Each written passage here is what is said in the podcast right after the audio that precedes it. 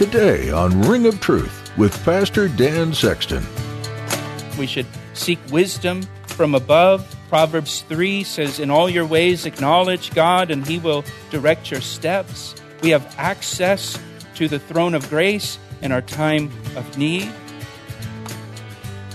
God makes Himself available to us. The God of the universe who created you, who knows you better than you know yourself. He makes Himself available to us to help us and guide us, lead us. Life is filled with decisions every single day. Some of them are simpler, like what to wear or what to make for dinner. But some are harder. Do I take that new job? Do I propose to my girlfriend?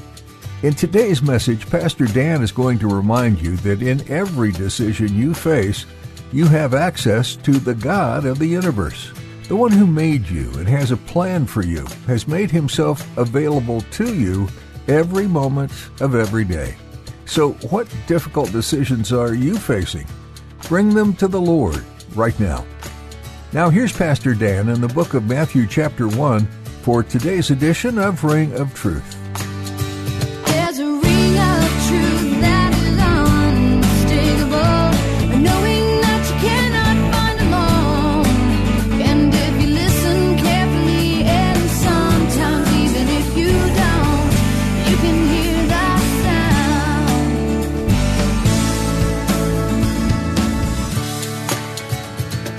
Joseph was careful to obey the law of Moses.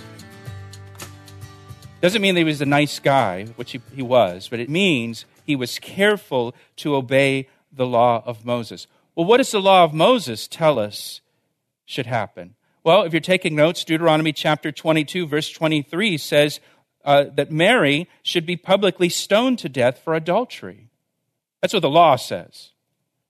And Joseph is a just man. He's careful about keeping the law. The law says Mary should be stoned to death. God feels very strongly against sexual immorality before marriage and infidelity in a marriage. And the law says Mary should be stoned to death for adultery. Joseph was a just man. He's careful to obey the law of God. That's what the law says he should do. But Joseph doesn't want to make her a public example. He doesn't want to put Mary to death. So Joseph now finds himself torn between obeying the command of God and his love for his wife Mary. So, what does Joseph do? Look at the text. Joseph decides instead of publicly stoning Mary for adultery, he will put her away secretly or put her away privately, divorce her privately. In that time, you could have a private divorce where you gave a letter of divorce to your wife in the presence of, of two witnesses, and, and you didn't have to state a reason for the divorce. This is Deuteronomy 24. The husband could just say, I found something unfavorable in her, and not really give a reason. Now, in a few months, when Mary's you know, pregnancy is showing, it will be obvious to everyone why Joseph ended the marriage.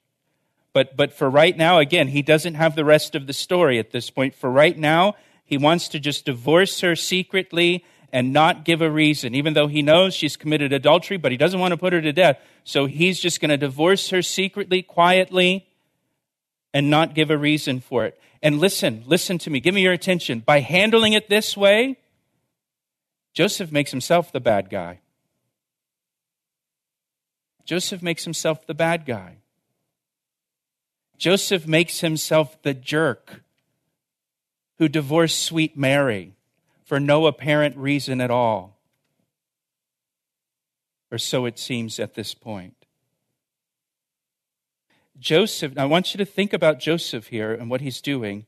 Joseph believed Mary had been unfaithful, that, she was pregnant by another man. He, the law says Joseph has a right to, a, to make a public example of Mary and have her put to death. But Joseph chose to take the blame for the divorce and take the shame and take the hit to his reputation to shield Mary. After what she's done in his mind, again, he doesn't know the rest of the story he's willing to shield her. Joseph was a good man. What does the Bible say? Love covers sin. Love covers sin instead of exposing sin. And here Joseph chooses to cover Mary's sin instead of exposing her sin publicly. And by the way, that's what our bridegroom, Jesus Christ, has done for us. He has covered our sin. Jesus took all of our sin upon himself on the cross. He took all of our guilt, all of our shame as our substitute in our place. Condemned he stood. He's borne our griefs. He's carried our sorrows. He was wounded for our transgressions. He was bruised for our iniquities. He was despised and rejected for us to shield us, to cover us, to protect us.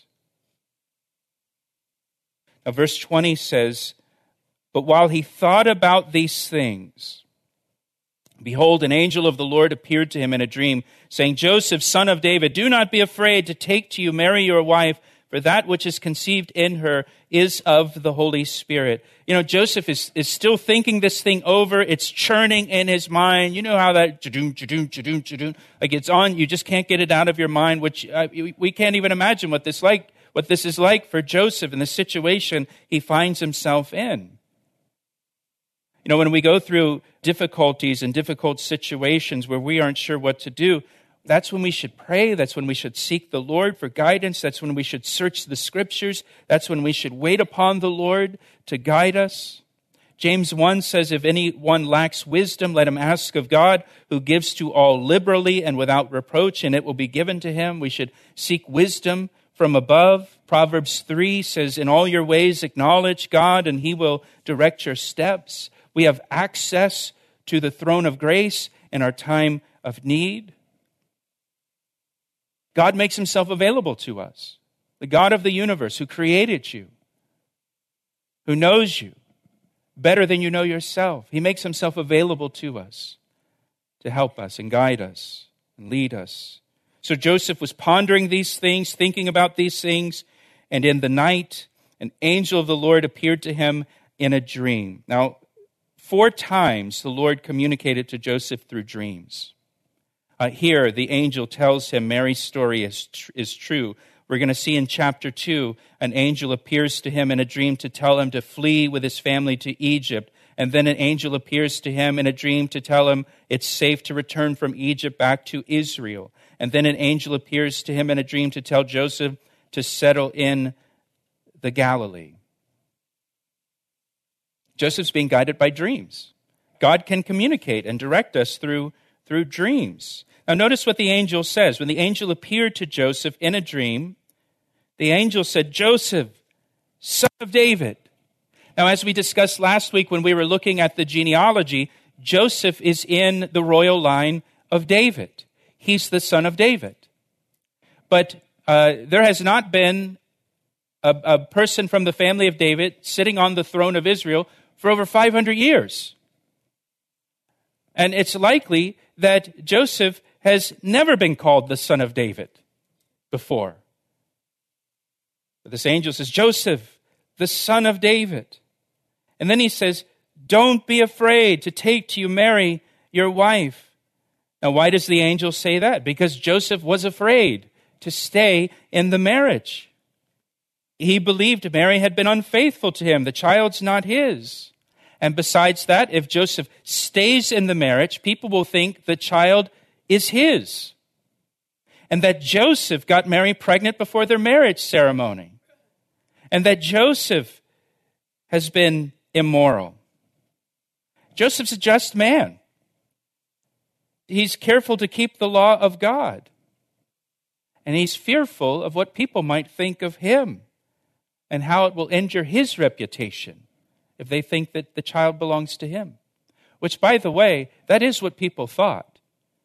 John chapter 8, verse 41 tells us that, that Jesus was in this heated back and forth with the religious leaders, and then at some point in the exchange, the religious leaders said to Jesus, Well, at least we weren't born of fornication, implying Jesus was born of fornication. So this is going to injure his reputation. This is going to be a stain on Joseph's reputation. The angel here assured Joseph, Don't be afraid that that which is conceived in Mary is of the Holy Spirit. What she told you, Joseph, is true. Her story is true. Verse 21 And she will bring forth a son, and you shall call his name Jesus. For he will save his people from their sins. Now, the name Jesus literally means Jehovah is salvation. Jehovah is salvation. His name states his mission, the reason why he came. You will call his name Jesus, for here's why because he will save his people from their sins. Jesus came to save us from our sins. This is the number one reason he came to save us from our sins. The Bible says we all sin. We all fall short of God's standard. No matter how good you may be, you're not good enough to get into heaven on your own goodness or your own merit. Jesus came to save us. He came to rescue us. In 1 John chapter 3 verse 5 it says Jesus came to take away our sins. And he did this through the cross, through his death on the cross for us. Pastor Dan will share the second half of today's message in just a moment. But first, he'd like to take a moment to tell you how you can receive prayer for your needs. Do you need prayer today? Every week we receive prayer requests from our listeners. If you need prayer for anything at all, we would like to pray for you right now.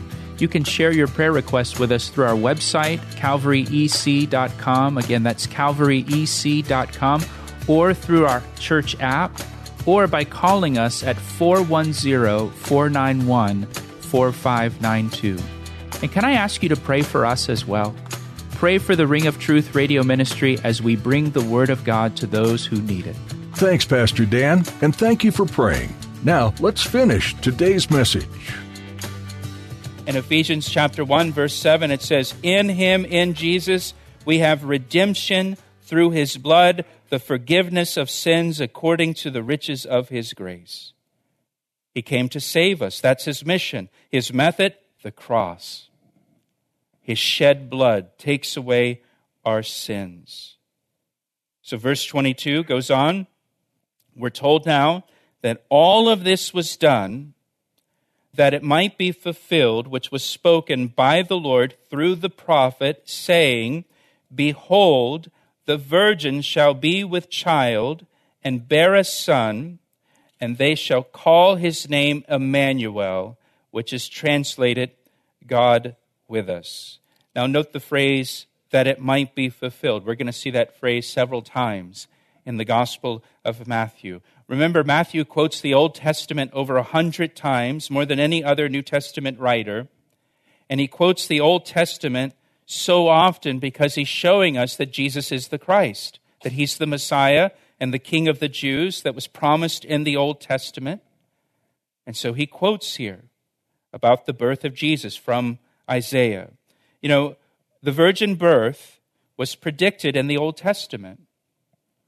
It's inferred in Genesis chapter 3, verse 15, the first prediction, first prophecy in the Bible, that the seed of the woman will crush the head of the serpent. That tells us there's going to be something unusual about his birth. So it's inferred there. It's also inferred in the story of the curse of Jeconiah. Remember that from last week? Jeconiah's in the line of David, but then he's cursed by God in Jeremiah chapter 22, verse 30 and none of his descendants can sit on the throne of David after Jeconiah. So there's an issue there that needs to be resolved, and the solution to the Jeconiah issue is the virgin birth. So it's inferred there with the story of Jeconiah that something unusual is going to have to take place for a descendant of Jeconiah to sit on the throne of David after this curse. Here in verse 23, we're told that the virgin birth of Jesus Christ is a fulfillment of this prophecy that was given in Isaiah chapter 7, verse 14 Behold, the virgin shall be with child and bear a son, and they shall call his name Emmanuel, which is translated God with us. And by the way, in the New Testament, when it talks about the virgin birth, the word that it uses for virgin can only mean virgin. It does not mean a young girl or a young woman. It can only mean a virgin. The virgin shall bear a child. The virgin shall be with child and bear a son. The virgin birth, listen, the virgin birth is an essential doctrine of Christianity. What do I mean by that? I mean, it must be true for Jesus to be our Savior. If Jesus was not born of a virgin, Jesus cannot be our Savior. He cannot save us from our sins. If He is not virgin born, we are all still dead in our trespasses and sins and without hope. It is essential for salvation. Why must the virgin birth be true? Well, Romans chapter 5, beginning in verse 12, it tells us that sin entered the world through the first man, Adam, and death through his sin. And then it goes on to tell us that the sin nature of Adam was passed to all human beings. So all human beings die because all human beings sin. The supernatural virgin birth of Jesus Christ, it broke the chain of sin that was passed from Adam to all people. Because of his virgin birth, Jesus did not inherit the sin nature of Adam. Jesus was without sin or even the desire for sin. He had no sin nature at all. Jesus was not merely moral or good or had some kind of really heightened level of self control. The Bible says he was sinless. He didn't have the sin nature, he, he was perfect. And because he was sinless, he can represent us before a holy God. If Jesus were not born of a virgin, then he inherited the same sin nature that you and I have, and that means he's a sinner just like you and me. And a sinner can't save a sinner. A sinner can't save a sinner. He was born of a virgin so that he is without sin. He breaks that chain from Adam that passes to all mankind. Hebrews chapter 4 verse 15 says that Jesus was in all points tempted as we are yet without sin. 1 John 3 5 and you know that he was manifested to take away our sins, and in him there is no sin. In him there is no sin. Second Corinthians chapter 5 verse 21 for God made him who knew no sin to be sin for us that we might become the righteousness of God in him. For God made him who knew no sin, Jesus knew no sin, and he became sin for us he took all of our sin upon himself and he became our sin that we might become the righteousness of God in Christ. The virgin birth of Jesus Christ is the only way to account for the sinless life of Jesus that he lived. The greatest evidence of the virgin birth and his deity is his life, the perfect life that he lived. You know, someone can claim to be born of a virgin. You could make that claim. I could make that claim. Anyone could claim to be born of a virgin. Well, let's see their perfect sinless life that, that shows that they didn't inherit the sin nature of Adam. Jesus is the only sinless one. Now, look at the end of verse 23. It says, They shall call his name Emmanuel, which is God with us. Jesus was, this is what the Bible teaches Jesus was fully God and fully man. He was God in the flesh. He was more than human, more than just a moral person or a good teacher. He was God incarnate. Emmanuel, God with us. The deity of Jesus Christ is also an essential doctrine of Christianity. Jesus must be God to be our Savior. If He's not God, He's not our Savior. He can't save us. Why? The Bible says our sins separate us from God. And there's nothing that we can do to bridge that separation between us and God. If Jesus is only a man and not God, he can't bridge that separation any more than you can or I can. The only way we can be reconciled to God is for God to build a bridge across that gap of separation. For God to come down to us. We can't go up to God through our works or our deeds or our morality. The only way is for God to come down to us. And that's exactly what God did. God became a man in Jesus Christ to bridge the divide between us and God. 2 Corinthians 5:19 says God was in Christ reconciling the world to himself. God was in Christ reconciling the world to himself. Now look at verse 24. Then Joseph, being aroused from sleep, did as the angel of the Lord commanded him, and he took to him his wife. So Joseph immediately obeyed the Lord and stayed in this marriage to Mary, continued with the betrothal and then the marriage ceremony. And then verse 25, and did not know her till she had brought forth her firstborn son, and he called his name Jesus. So Joseph restrained himself sexually until after Mary gave birth to, notice, her firstborn son. Mary did not remain a virgin. Jesus was not her only son. The Gospels list four sons by name and at least two daughters born to Joseph and Mary after the birth of Jesus.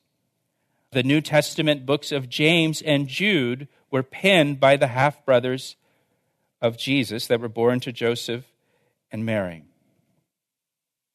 So, this, this short little passage here, that's at the end of chapter 1, has some pretty important doctrinal truths. Jesus is God in the flesh. He's come down from heaven. He's born of a virgin to save his people from their sins. He's Emmanuel. He's God with us. God is always with us. And in every situation, every circumstance, God is always with us, no matter what we may go through. He never leaves us, He never forsakes us. He's Emmanuel. He's always with us. Lord, we thank you for your word today. We thank you for the fact that you came down, Lord, to save us. We thank you that you became a man and you dwelt among us and you offered yourself on the cross to save us, Lord, to provide salvation to us. We thank you, Lord, that you are the one who's bridged the gap between us and heaven. We thank you that it's not, it's not up to us to bridge that gap, Lord. That you, and your love and your mercy and your grace, you came down to us to bridge the gap. We thank you for that today. In Jesus' name. Amen. He asked me how I know, and I say it rings truer than the finest crystal. You've been listening to Ring of Truth with Pastor Dan Sexton. Currently, Pastor Dan is teaching through the book of Matthew, chapter by chapter and verse by verse. This is a book that may cause you to be curious about the history before and also what comes after. If you're wondering about something you heard today, would you give us a call? Our number is 410 491 4592. We'd be happy to talk with you about anything you heard today or to hear about how these messages are impacting your life. We'd also love to know about any prayer requests you might have. Once again, that number is 410 491 4592. Would you be willing to pray for the ministry of Ring of Truth? So many listeners may be hearing life giving scripture they might not hear elsewhere. What an opportunity to reach people who are lost and without hope in the world. We'd be grateful for your prayers as the word is going out through these messages. If you'd like some specifics, we'd ask that you pray that lives would be changed and that God's kingdom would have more and more souls join him because of the truth of his word. Thanks so much for listening today and for praying. If you'd like to hear more messages like this one, we encourage you to go to calvaryec.com. Next time, Pastor Dan will continue on in the book of Matthew, right here on Ring of Truth.